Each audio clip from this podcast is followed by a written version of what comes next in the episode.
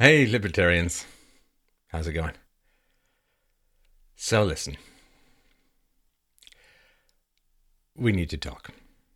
So, uh, libertarians, of course, small government people. Uh, it's a pretty wide tent. Uh, it includes the Austrian economists, uh, economics uh, people, the uh, people in the Libertarian Party, um, uh, some hedonists who just want the government to stay out of their fun and pleasure, uh, includes the Ron Paul people. Some are political activists, some oppose political activism, as I used to. There are some objectivist overlaps and so on. But basically, they're around the non aggression principle, the non initiation of force, thou shalt not initiate force against peaceful people, and a respect for property rights, which is kind of uh, one and the same, sort of two sides of the same coin. Now, my show started uh, 10 years ago or so. And um, the tagline was, and I guess still is, the the uh, the philosophy of personal and political liberty. Now, personal came first, and the reason for that was I've always liked the idea of of truth and and and passion and philosophy and arguments that don't just sort of spin wheels in the air, but you know, as the rubber hits the road, gets something or someone moving. And I think that's really important.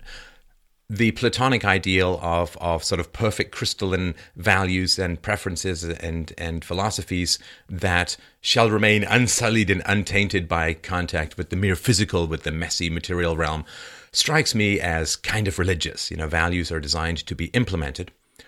And of course, if you have values like the non aggression principle and a respect for property rights, if you focus on the government, well, there's not there's not very much you can do. Uh, you know, prior to the last year or two, but certainly when I started, there really wasn't. You, you could be against the Fed, you could be against the income tax, you could be against the welfare state, you could be against the wide foreign interventions. But what could you do? Well, you could write your articles, and you could make your speeches, and you could record your podcasts. But I mean, libertarians had been involved since the foundation of the Libertarian Party in 1971 for decades and never got more than a few percentage points of the vote and never made any particular progress. And so they were not having much of an impact on the national scene. So I myself had always been desperate for areas or arenas wherein I could apply, I could actually bring the values that I treasured and held so dearly to life.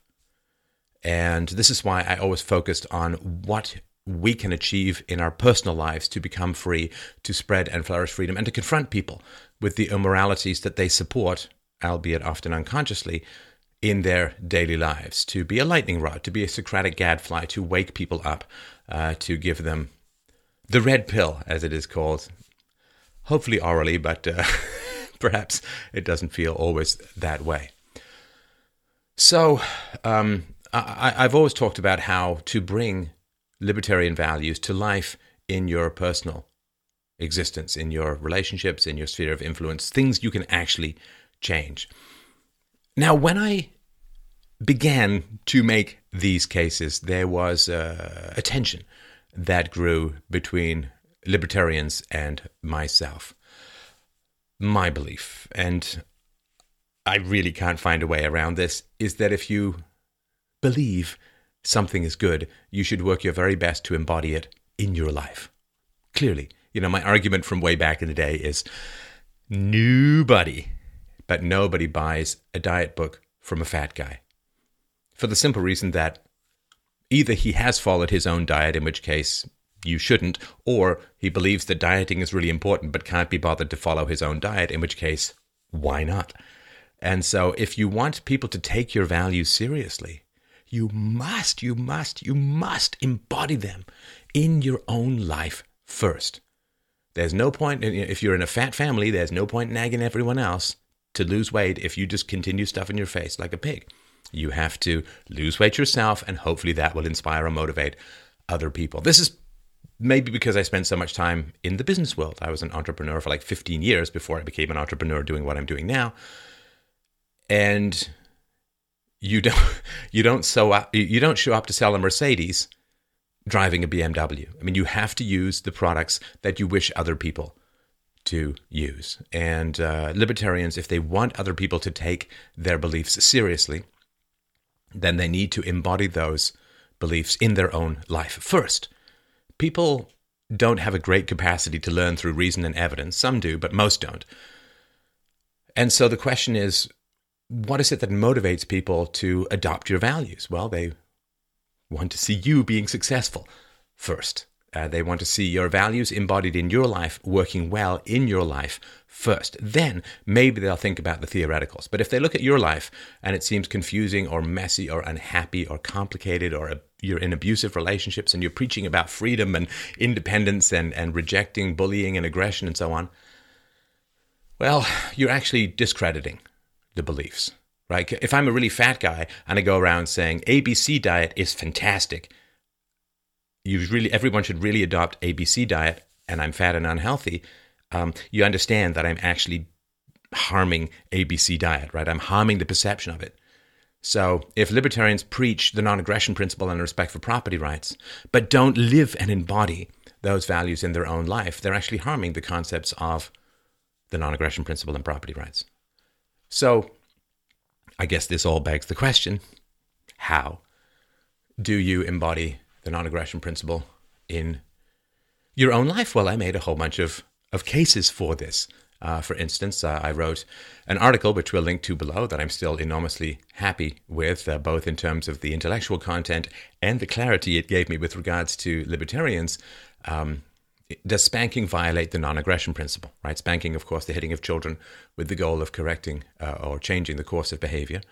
Does spanking violate the non-aggression principle? I won't get into the arguments. Obviously, it's not self-defense, and it is the initiation of force, and so on. And uh, you can't say we can hit people of limited cognitive ability. Otherwise, we can set up, I don't know, boxing rings with dementia patients in it and pow them down like a um, like a, a snowplow. But I, made this case and uh, had a debate with a prominent uh, libertarian and, and made the case in a variety of contexts and circumstances, brought forth all of the data, right? Libertarianism requires a high IQ population because you have to focus on what is not seen rather than what is seen, right? The thousand dollars that goes to create, uh, you know, a couple of hours of government work. You say, oh, that government work, someone's getting paid, but you got to see all the money that the thousand bucks is taken away from other people. You have to see the unseen rather than what's in front of you. That requires more conceptual mind, a higher intelligence.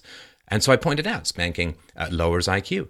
Uh, spanking uh, harms cognitive development. Spanking harms emotional development. People who are spanked are more likely to be substance abusers, more likely to be criminals, more likely to have uh, promise, be promiscuous, and so on. These are all problems to do with spanking and other forms of bad parenting and childhood trauma. Now, of course, we want people to grow up stable and happy and relaxed and positive and able to negotiate and without emotional traumas and, and weird things going on uh, in their minds and hearts and often loins. And that's one way we could really build the foundation for a free society is through peaceful parenting. And I made this case sort of repeatedly and, and so on. And um, I thought that, I mean, I knew that there was going to be some challenges, to put it mildly, to the adoption of this perspective. But I thought, you know, just keep patiently and, and reasonably making the case. Look, the most common violation of the non aggression principle is not taxation, it's not war, it's spanking. It's abuse against children. And we can all do something about that. Whether or not we have children, we know people who have children, we can write about it. Even if we don't know anyone who has children, we can help spread the word, we can do all of that. So, not only is abuse against children the most prevalent form of non aggression principle violations, but it's the one you can do the most about. The most prevalent, you can do the most about it. It's a no brainer to me. Do you take the non aggression principle seriously? Then you should want to solve violations uh, or oppose violations of the non aggression principle that are the most prevalent and that you can do the most about. Simple. And if that helps build the, the foundation of a free society, so much the better. Right? People who are raised healthy, people who are raised peacefully, people who are raised without aggression, they don't need the state. They don't become criminals. They're not dysfunctional. They don't have children out of wedlock in general. They, they don't get drug. They're not addicted to drugs. They, they're not self-destructive. They're not violent. They're right? You you build the non-aggression principle. you build society-wide non-aggression principle on the childhood application of the non-aggression principle. As Wordsworth said, the child is the father of the man. And so I made this case, uh, many, many different contexts in, in videos, in, in articles, in debates, in shows like podcasts and so on, made that case. And gotta tell you, virtually unanimous thunderous indifference slash hostility. Little bit of a surprise. Little bit of a surprise. Not here's how the data is incorrect. Not here's the logical error you made in your arguments that uh, spanking is a violation of the non aggression principle. None of that. It just, you know, eye rolling, scorn, insults, ad hominems, change the subject. It's irrelevant. He's got a fetish. It's weird. It's, you know, blah, blah, right? Mommy issues. Uh, mommy issues is a tell for somebody who has no argument, unless you're directly talking to Oedipus himself. Anyway, so that was um, a little surprising and gave me my first sort of warning shot of, hey, did I just trip over a giant ant's nest of not an argument, scurrying, evasive anti thinking? So uh, I also brought up circumcision. Is circumcision uh, a violation of the non aggression principle? Well, of course it is. It's not like the foreskin is coming out to attack you and trying to strangle you car style around the trachea. Uh, it is the initiation of force. And again, uh, it shows up in physical body trauma. There's higher levels of the stress hormone cortisol six months after kids get circumcised. I mean, it's brutal. It's done without anesthetic, or the anesthetic that is used is ineffective. I mean, it is a brutal violation of body integrity and an initiation of uh, mutilation uh, against an innocent and helpless baby. A clear violation of the non aggression principle. Nope. nope. And this was not that much discussed. I don't know if it's because of the Jewish influence uh, in uh, libertarianism, or maybe a lot of parents had circumcised their sons uh, and didn't want to look in the mirror. But, you know, libertarians ask other people to look in the mirror, people who are dependent on state money, uh, people who are dependent on state power who have, in a sense, more to lose, not just psychologically, but materially, than people who've hit their kids or who've circumcised their kids. Um, but if libertarians are unable to look in the mirror and say, well, something I've done or something I've supported is clearly a violation of the non aggression principle, I got to change, well, then how on earth do you expect other people to change? I am relentless in allowing empiricism to adjust my views right? Reason and evidence, that's the statue. My views are just the shadows cast by that statue. If the statue moves or the sun moves, guess what? The shadow is going to move too. People say, oh, he's flip flopping. It's like, no, I'm just processing reason and evidence because I'm asking other people to process and change their minds based on reason and evidence. So if I am unwilling to do that, I have no right to ask others to do it. You must embody the values you wish other people to accept. And if you want other people to accept reason and evidence and have their views be conditioned by reason and evidence, you must yourself have your views conditioned by reason and evidence. And if the reason and evidence changes, or the reason doesn't, if the argument is better, or the evidence is new, or the evidence has changed, you must adjust your opinions. Otherwise, you're a dogmatist and you're not only useless, you're hostile to the values you claim to represent. So, uh, spanking, circumcision, the peaceful uh, treatment of children, and so on uh, that was my first indication that uh, libertarians may be just a little bit more on the talky talky side and a little bit less on the doey doey side. And uh, that was a problem.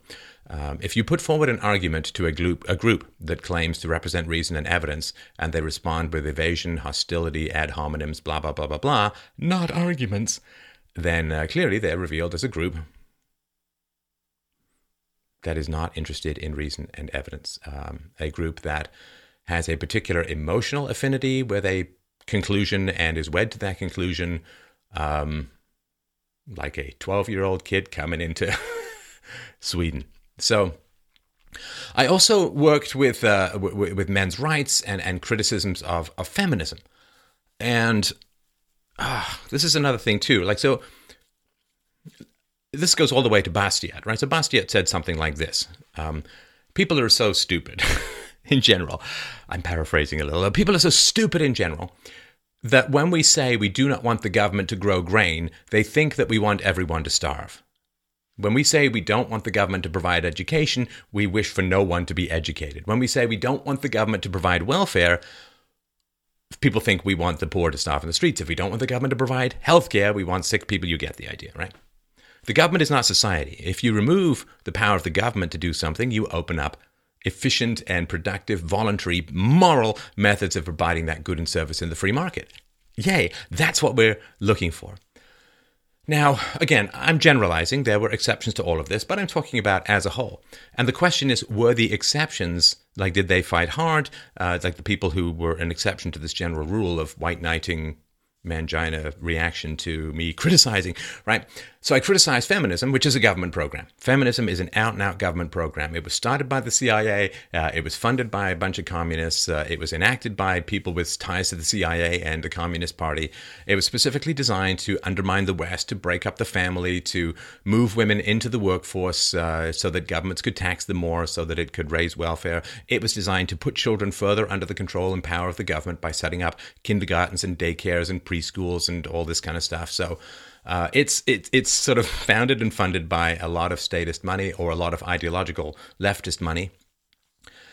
And uh, it's been sustained and maintained and grown uh, through academia, which is another government program of monopoly, of you can't be fired, of all of this you know, massive pay for work of very little money. Yes, I'm looking at you. So, feminism is a government program, and very few women identify as feminists. So, in criticizing feminism, I'm criticizing a government program. You know, all of the government regulations and, and, and sort of equal pay for work of equal value, Title IX, all of this stuff that was put in uh, as the result of feminism as a political movement. And I pointed out how feminism was founded by people who were Marxists and people on the left, and they went for government money. It's, it's just a government program. It's got nothing to do with a spontaneous outpouring of um, intellectual sentiment and energy from women. So, libertarians, again, in general, I'm, I'm not going to keep repeating that. You understand? You, you can hold that thought, right? Libertarians re- reacted as if I was like hitting women or something like that. And, um, you know, white knighted and oh, he's terrible. He's a misogynist, you know, in, in, the same way that, you know, if I don't want the government to grow grain, I must want people to starve. Well, if I criticize the Marxist government program called feminism, somehow I hate women, even though feminism has done far more harm to women than the most rampant misogynist could dream of, because women's happiness, since the institution of feminism, women's happiness has declined decade over decade to catastrophic levels to the point that where now like significant portions of women are on antidepressants and fat and miserable and lonely and uh, it's just it's a complete it's been a complete disaster because it's a government program, it promises happiness and independence for women, and what it's ended up doing is women being miserable and dependent on the state, which can't last. And when the state runs out of money, nobody's going to want them as uh, wives. So it is a complete disaster. But again, libertarians fell into the same trap that libertarians constantly accuse other people of falling into that if I oppose a government program called feminism, that somehow I hate women. You know, like if I oppose welfare, I hate the poor. And if I oppose government education, I hate educated people and whatever. Like it's just, we spend all our lives fighting these stupid battles, and then libertarians fell exactly into the same trap. And I pointed this out. And what happened? Squirrel! no, I mean, it, it all goes down the memory hole, it all vanishes.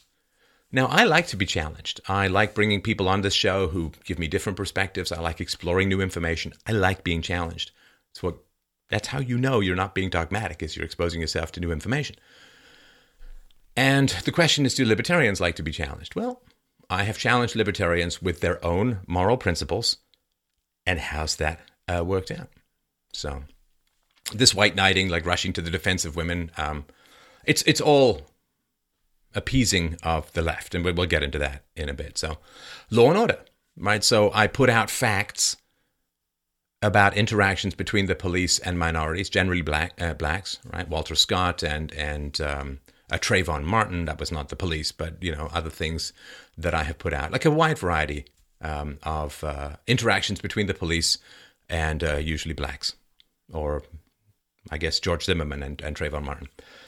Uh, these were facts, and the point was, of course, these are the facts which oppose or push back on the mainstream media narrative of um, you know black people being hunted by racist cops and being shot and gunned down in the street for with no consequence, like all the stuff that that drives black neighborhoods into mayhem, riots, and flames. So uh, I put out facts about this, and and did people question the facts? Did they say, well, this source is incorrect or this argument is incorrect? no? Well, he's just a fascist, pro cop loving, whatever, right? And it's like, no, these are these are facts. And as I've pointed out, I mean, you, you can be as anti cop as you want. And yes, there are bad cops. And I do not agree with the laws that the cops enforce, but they're a symptom, not the cause. Right? The cause is children being abused and libertarians not sticking by their values, but we'll get to that, that second part in a sec. And so, if you want, you can oppose the cops, and then the cops can become paralyzed when going into minority or ghetto style neighborhoods. And then you will end up with hundreds, if not thousands, of additional people killed and wounded, usually by guns. I mean, these are the consequence. The consequence of saying the cops are always bad, the cops are fascists, the cops are pigs. The, well, then the cops end up without the social support that allows them to confidently go into crime ridden neighborhoods and deal with criminals.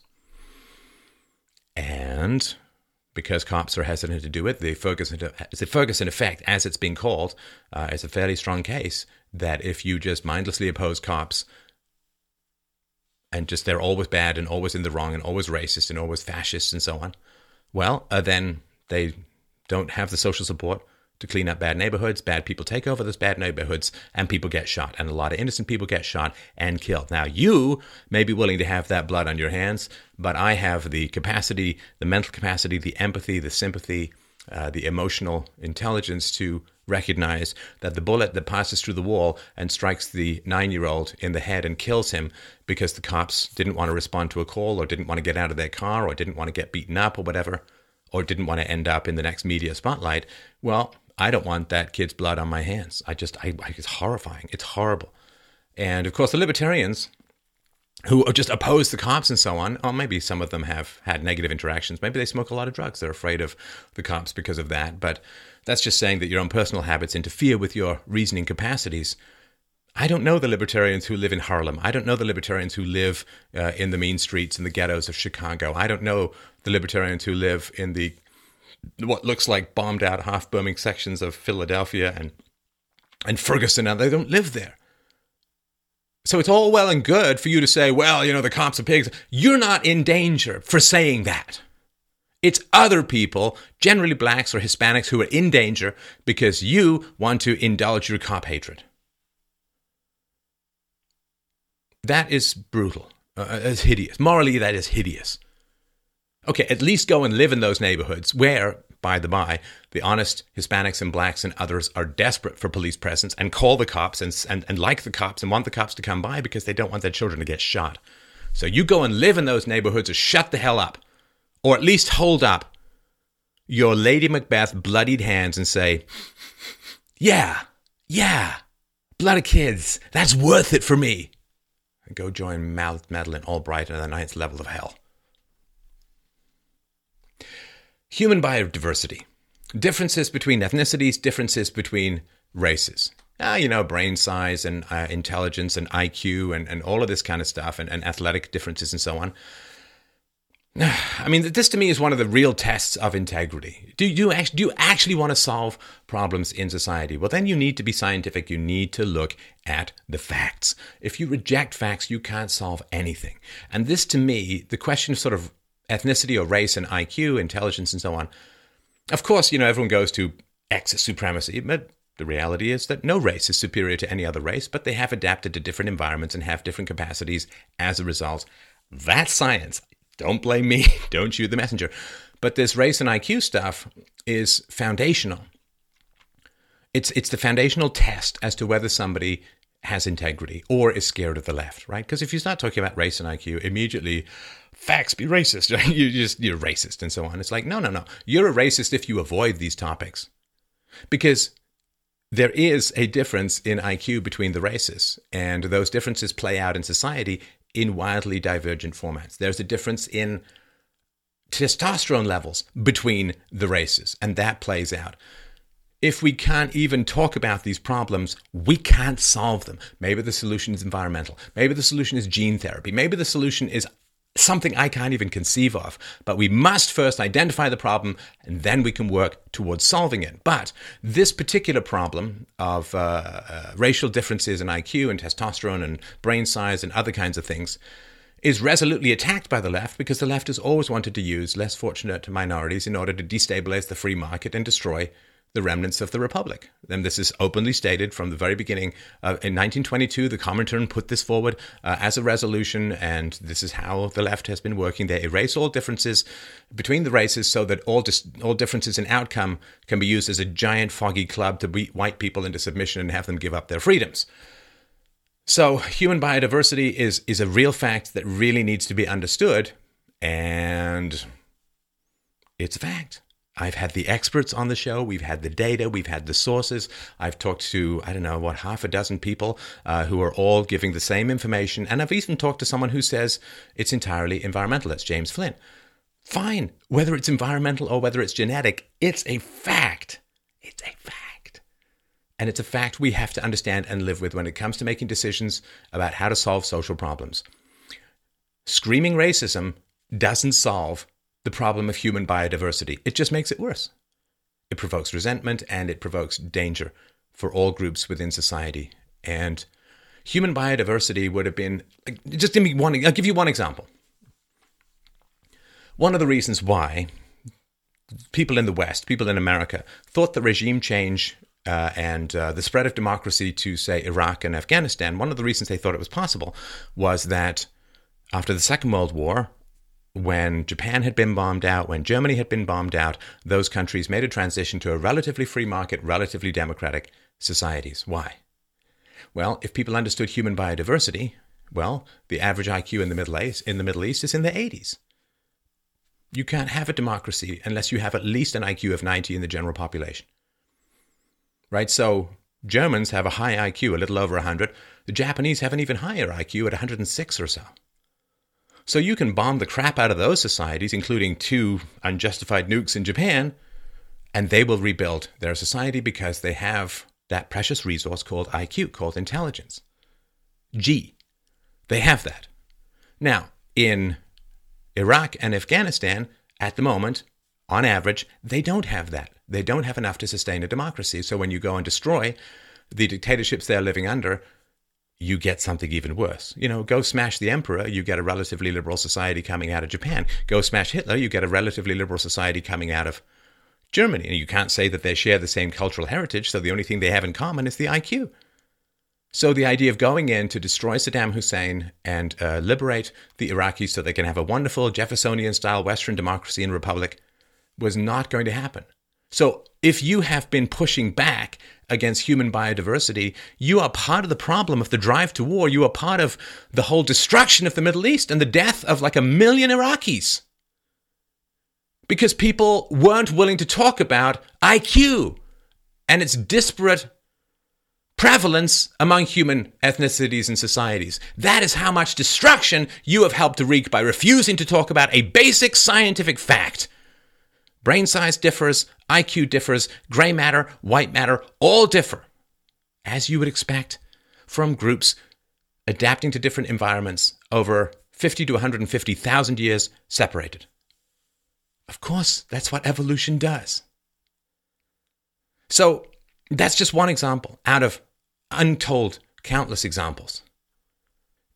If human biodiversity arguments had been accepted and understood, there would have been no invasion of Iraq and there probably would have been no invasion of Afghanistan. Because the idea that you would create some wonderful democracy on the other side, because Germany and Japan, would have been rejected as impossible.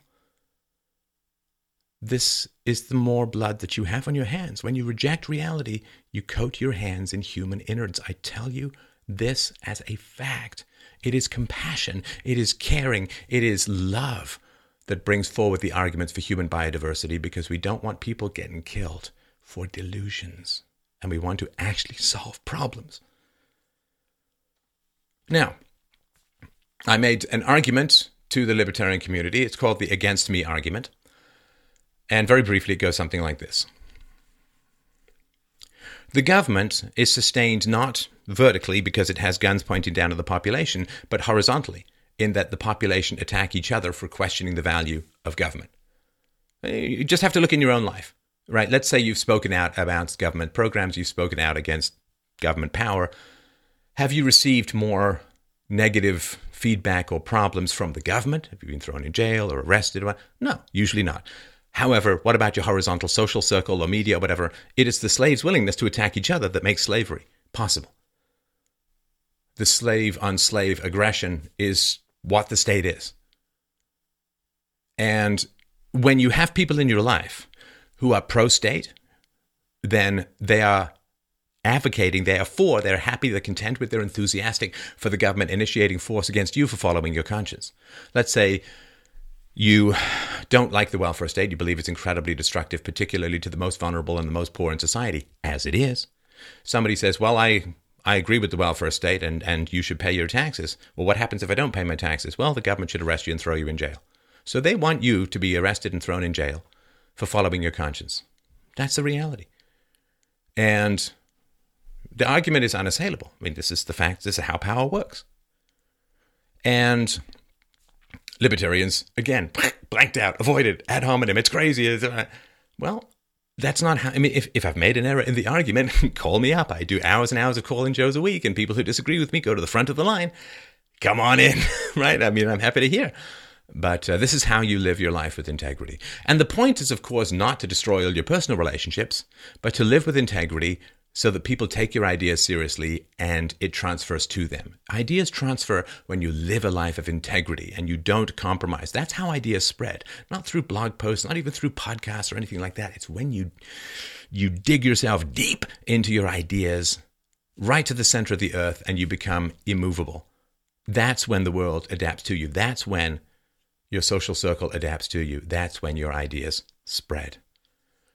So, the libertarian fear of the left is, again, one of the touchstones for me. If you're not willing to somehow deal or handle your fear of social justice warriors or leftist attacks or whatever, because the right generally doesn't attack uh, and the Christians don't attack. They are quite lovely people in many ways. And so if libertarians are unable to deal with their fear of the left, of social justice warriors and attack and so on, then they can't be taken seriously as a movement. Sorry, it, it, that's just the way things are. Because if the fear of attack is so strong that you're willing to violate your own principles, then there's no point having those principles to begin with. All you're doing is discrediting them in the eyes of the uninformed. And so, if you look at the issues that uh, libertarians um, act inconsistently with, well, you know, this white knighting of women and this defense of feminism, well, that's out of fear of so of the left attacking you for being a misogynist or whatever, uh, race realism uh, or, or uh, human biodiversity and so on. That's a huge hot button for the left, and they'll attack you uh, if you take this approach or, or accept these facts. And again, libertarians, immigration, right? If you ha- are certainly cautious about certain aspects of immigration, uh, then um, that's another attack point for the left. So if you sort of look, and I could sort of go through a whole list, but you get the general pattern that um, what Murray Rothbard, a prominent uh, anarcho-capitalist, wrote about in the 60s uh, and early 70s was beware the leftist infiltration of libertarianism. He tried working with the leftists and uh, it went the usual way that trying to work with the leftists is, which is that you try and grab hot spaghetti and it uh, tries to suck your eyeballs out and generally succeeds. so, um, not on the menu for me. So if you look at the pattern of what goes on in libertarianism, so much of it is to do with I'm afraid of the left, so I'm going to not poke the leftist uh, attack dogs. And it's like, okay, but that's fine. That's fine. But then don't pretend you're a libertarian. Don't pretend you're a libertarian. People on the right are for smaller government. Libertarians are for smaller government. Uh, people on the right are for separation of church and state, and people on the right are for private uh, education or at least a voucher system, but people on the left, all about big government programs and so on. And so, why aren't libertarians conforming to right leaning or Republican leaning platforms and instead of conforming to left leaning ones? Because the right doesn't attack and the left does. Well, sorry, the right doesn't attack, the alt right does attack. And uh, that's why, because there's no point going into you don't you don't bring a, a knife to a gunfight, as the old saying goes. So libertarians are kind of like social justice warriors. They're in with that crowd. They conform to that crowd, and um, a, a, lot of the funding of libertarian think tanks comes from people in who are into big business uh, and um, they uh, are getting money from globalists. They're getting money from people who want open borders. And why do big business people want open borders? Because they want cheap labor. They want H 1B visas. They want cheap labor pouring into the country.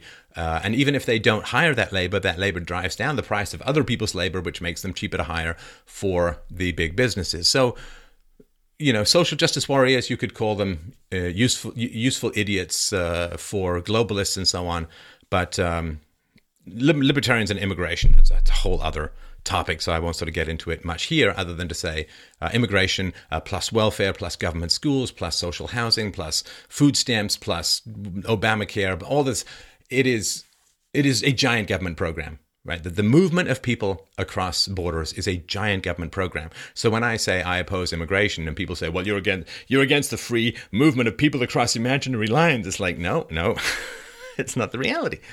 The reality is that if you pay into a system, you have investment in that system, right? So people who work and pay taxes to the government, um, part of the value that they built up is uh, unemployment insurance and welfare and social security. Now, people who come into the country and sit on welfare have not contributed to it and are net consumers, and therefore it could really easily be argued that they are initiating force against the domestic population because they're withdrawing from a system they never paid into. Uh, and you know, if if you let's let's put it this way, let's say you have a big potluck dinner, everyone's supposed to bring a dish, and ten people come and don't bring a dish and just take.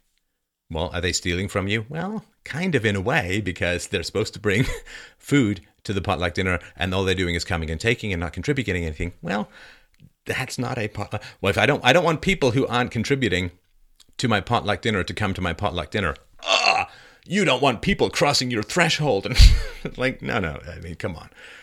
Uh, get rid of the other government programs like welfare and and and uh, government healthcare and government education and so on. Then we can start talking about these imaginary uh, borders, but that's not the reality. So yeah, a lot of libertarians come out of these think tanks.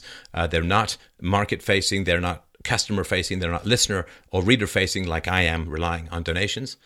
And uh, a lot of uh, libertarians are failures in the free market, and they're academics. Now.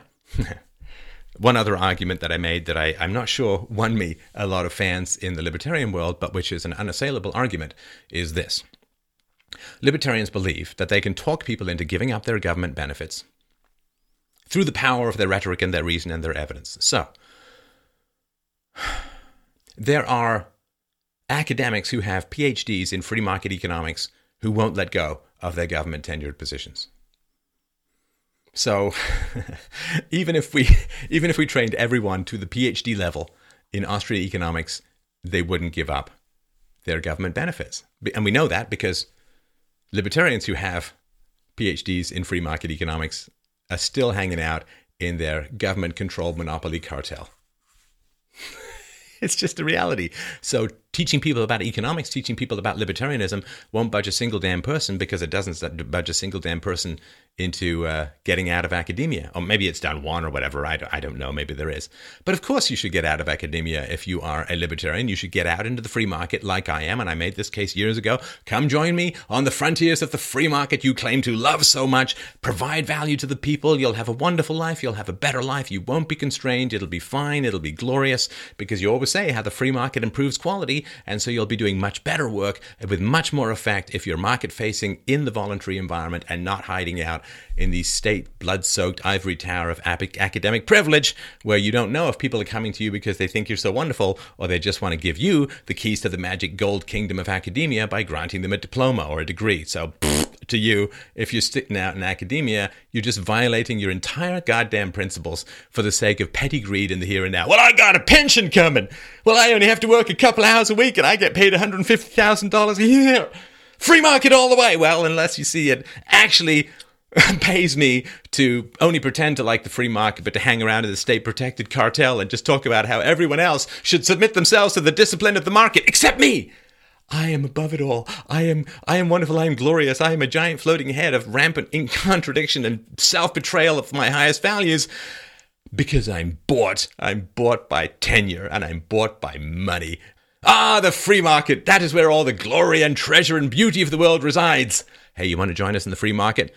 Gosh, don't be silly, because because money and power. then people expect to be able to talk people out of the benefits of the state. Ah, madness. Absolute madness. Now, is that an unassailable argument? It certainly is. Um, what's happened out of it? well, nothing in particular, right? So uh, that is um, that is just the way of things. I I like challenging people just as I like to be challenged, and seeing how people react to direct challenges is really really important. And um, libertarians have failed uh, to live up to their own standards. And, and this is really, really important. Libertarians want the non aggression principle, but they won't oppose spanking, they won't oppose circumcision, they won't oppose the abuses of, of children, they won't do any of that. So it's all um, nonsense. And there's also this weird libertarian purity thing that goes on, and this happens on the Republicans as well. And the Republicans say, Donald Trump, not a real Republican, to which the voters say, Yes, that's exactly why. We don't want any more real Republicans because they keep screwing us over. Like like Ronald Reagan was a real Republican, and what did he do? Well, he signed no fault divorce, which helped destroy the family, and he gave citizenship to unknown and uncountable numbers uh, of uh, illegal immigrants in in California, thus turning California from a Republican state to a Democrat state until the end of time. Hey, I wonder if we can extend that to the rest of America. Well, don't vote for Donald Trump, and that's exactly what's going to happen. And you will get a group pouring across the border who overwhelmingly vote for what? Lower taxes and bigger government, which helps produce the wonderful financial stability known as South and Central America. So, this sort of brings us to the Trump thing, which is what I want to close off with. And I appreciate your patience, and I appreciate the libertarians who are watching and listening to this. You know, sometimes it's good to know why someone broke up with you, and uh, here's here's why. So, that Donald Trump has, of course, a lot of policies that should appeal to libertarians, right? He wants he wants smaller government, wants to repeal, uh, repeal Obamacare and increase uh, competition across state lines for healthcare insurance. He wants to lower the corporate taxes significantly. He wants to negotiate better trade deals. And I know, ooh, trade deals, that's not free trade and so on, but uh, there's no free trade as it stands. And he wants to replace some income taxes with some tariffs, which is the founding fathers' argument. Tariffs can be avoided, income taxes can't. Uh, he, um, you know, wants to um, um, give parents' school choice, which will improve the quality of education. Uh, I mean, you could go on and on. There's a lot of stuff that's in there for libertarians uh, who, and he wants to simplify the tax code, wants to just get rid of entire government agencies and all that kind of stuff. So, you know, there should be should be a lot in there for libertarians. But no, uh, even though, even though He's a free market guy who worked in business. Libertarians spend massive amounts more time calling Donald Trump a fascist, calling him literally Hitler and his followers neo Nazis. I mean, this is what libertarians are wasting their time on.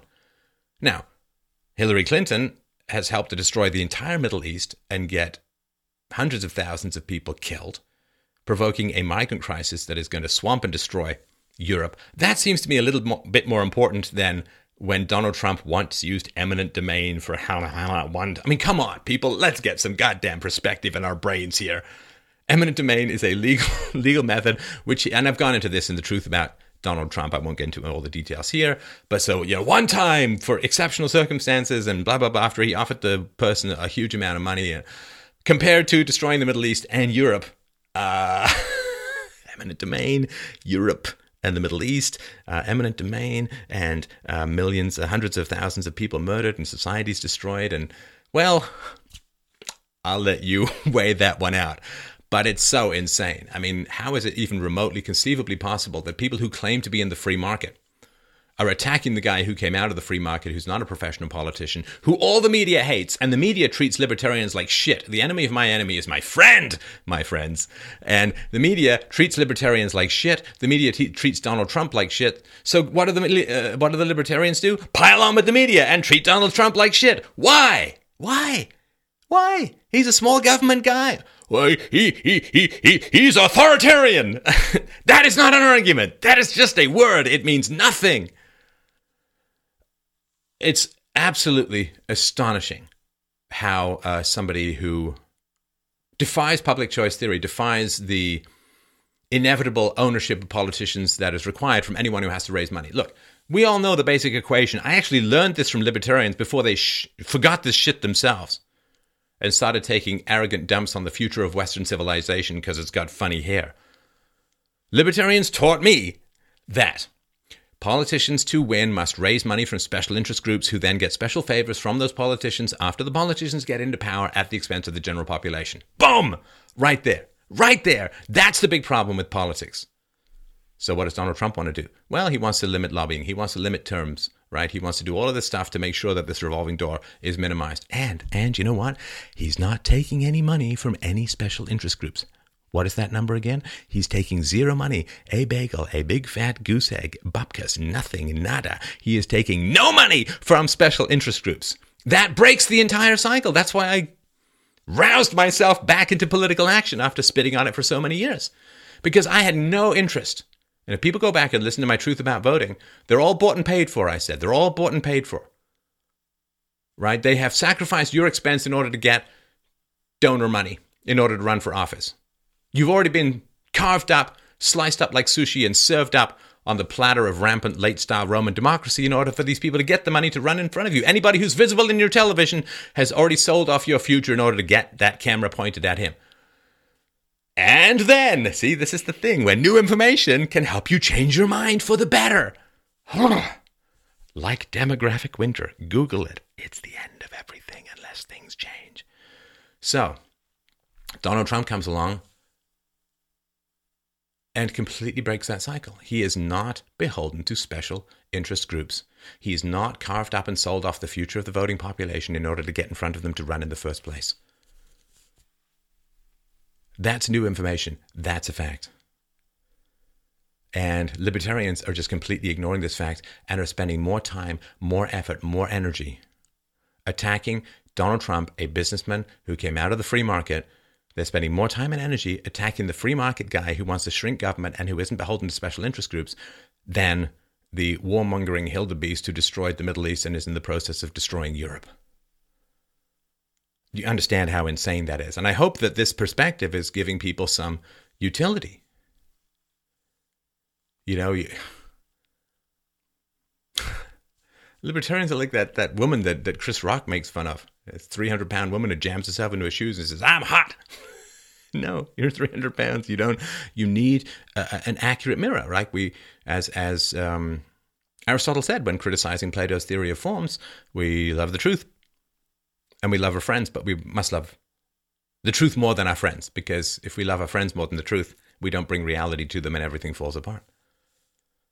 So, in summation, and, and, and thank you so much for, for listening to this. I hope that this is helpful. I hope this is useful. And, you know, maybe this can be part of a dialogue. Maybe libertarians can call in and let me know what they think. Uh, or maybe libertarians can talk about this amongst themselves. Because here's the thing Libertarians are not revolutionaries. They want to win, win by reason. They want to win peacefully. But that means that people have to be willing to accept reason and evidence. Right? Because it's reason and evidence or force. That's all. That's all there is when it comes to resolving things. There's price or there's power.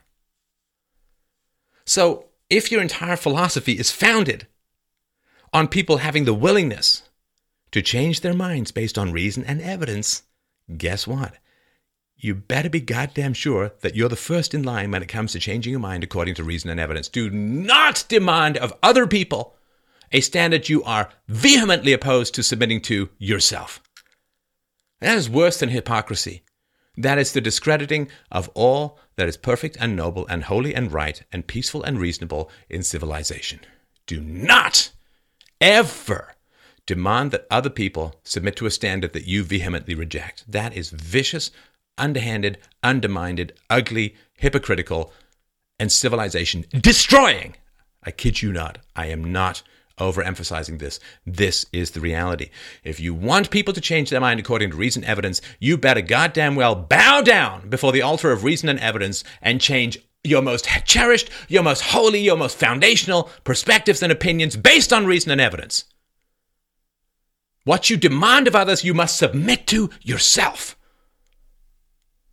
And if you're not willing to submit it, if you're not willing to submit to it yourself,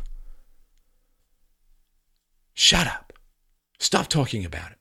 Stop talking about, oh, I can't believe that people won't give up their belief in this or that government program. No, no, no. You give up your most cherished and holy perspectives and opinions based on reason and evidence. You think everyone's the same? Sorry, human biodiversity. You think feminism is about the empowerment of women? Sorry, Marxism and government program. You think immigration is just welcoming all these wonderful people to a free market? Sorry. welfare, subsidies, and political correctness. No. If you want other people to give up their most cherished but unholy ideas, show them the way. And if you don't want to show them the way, shut up, get out of the way, and let the adults get the job done.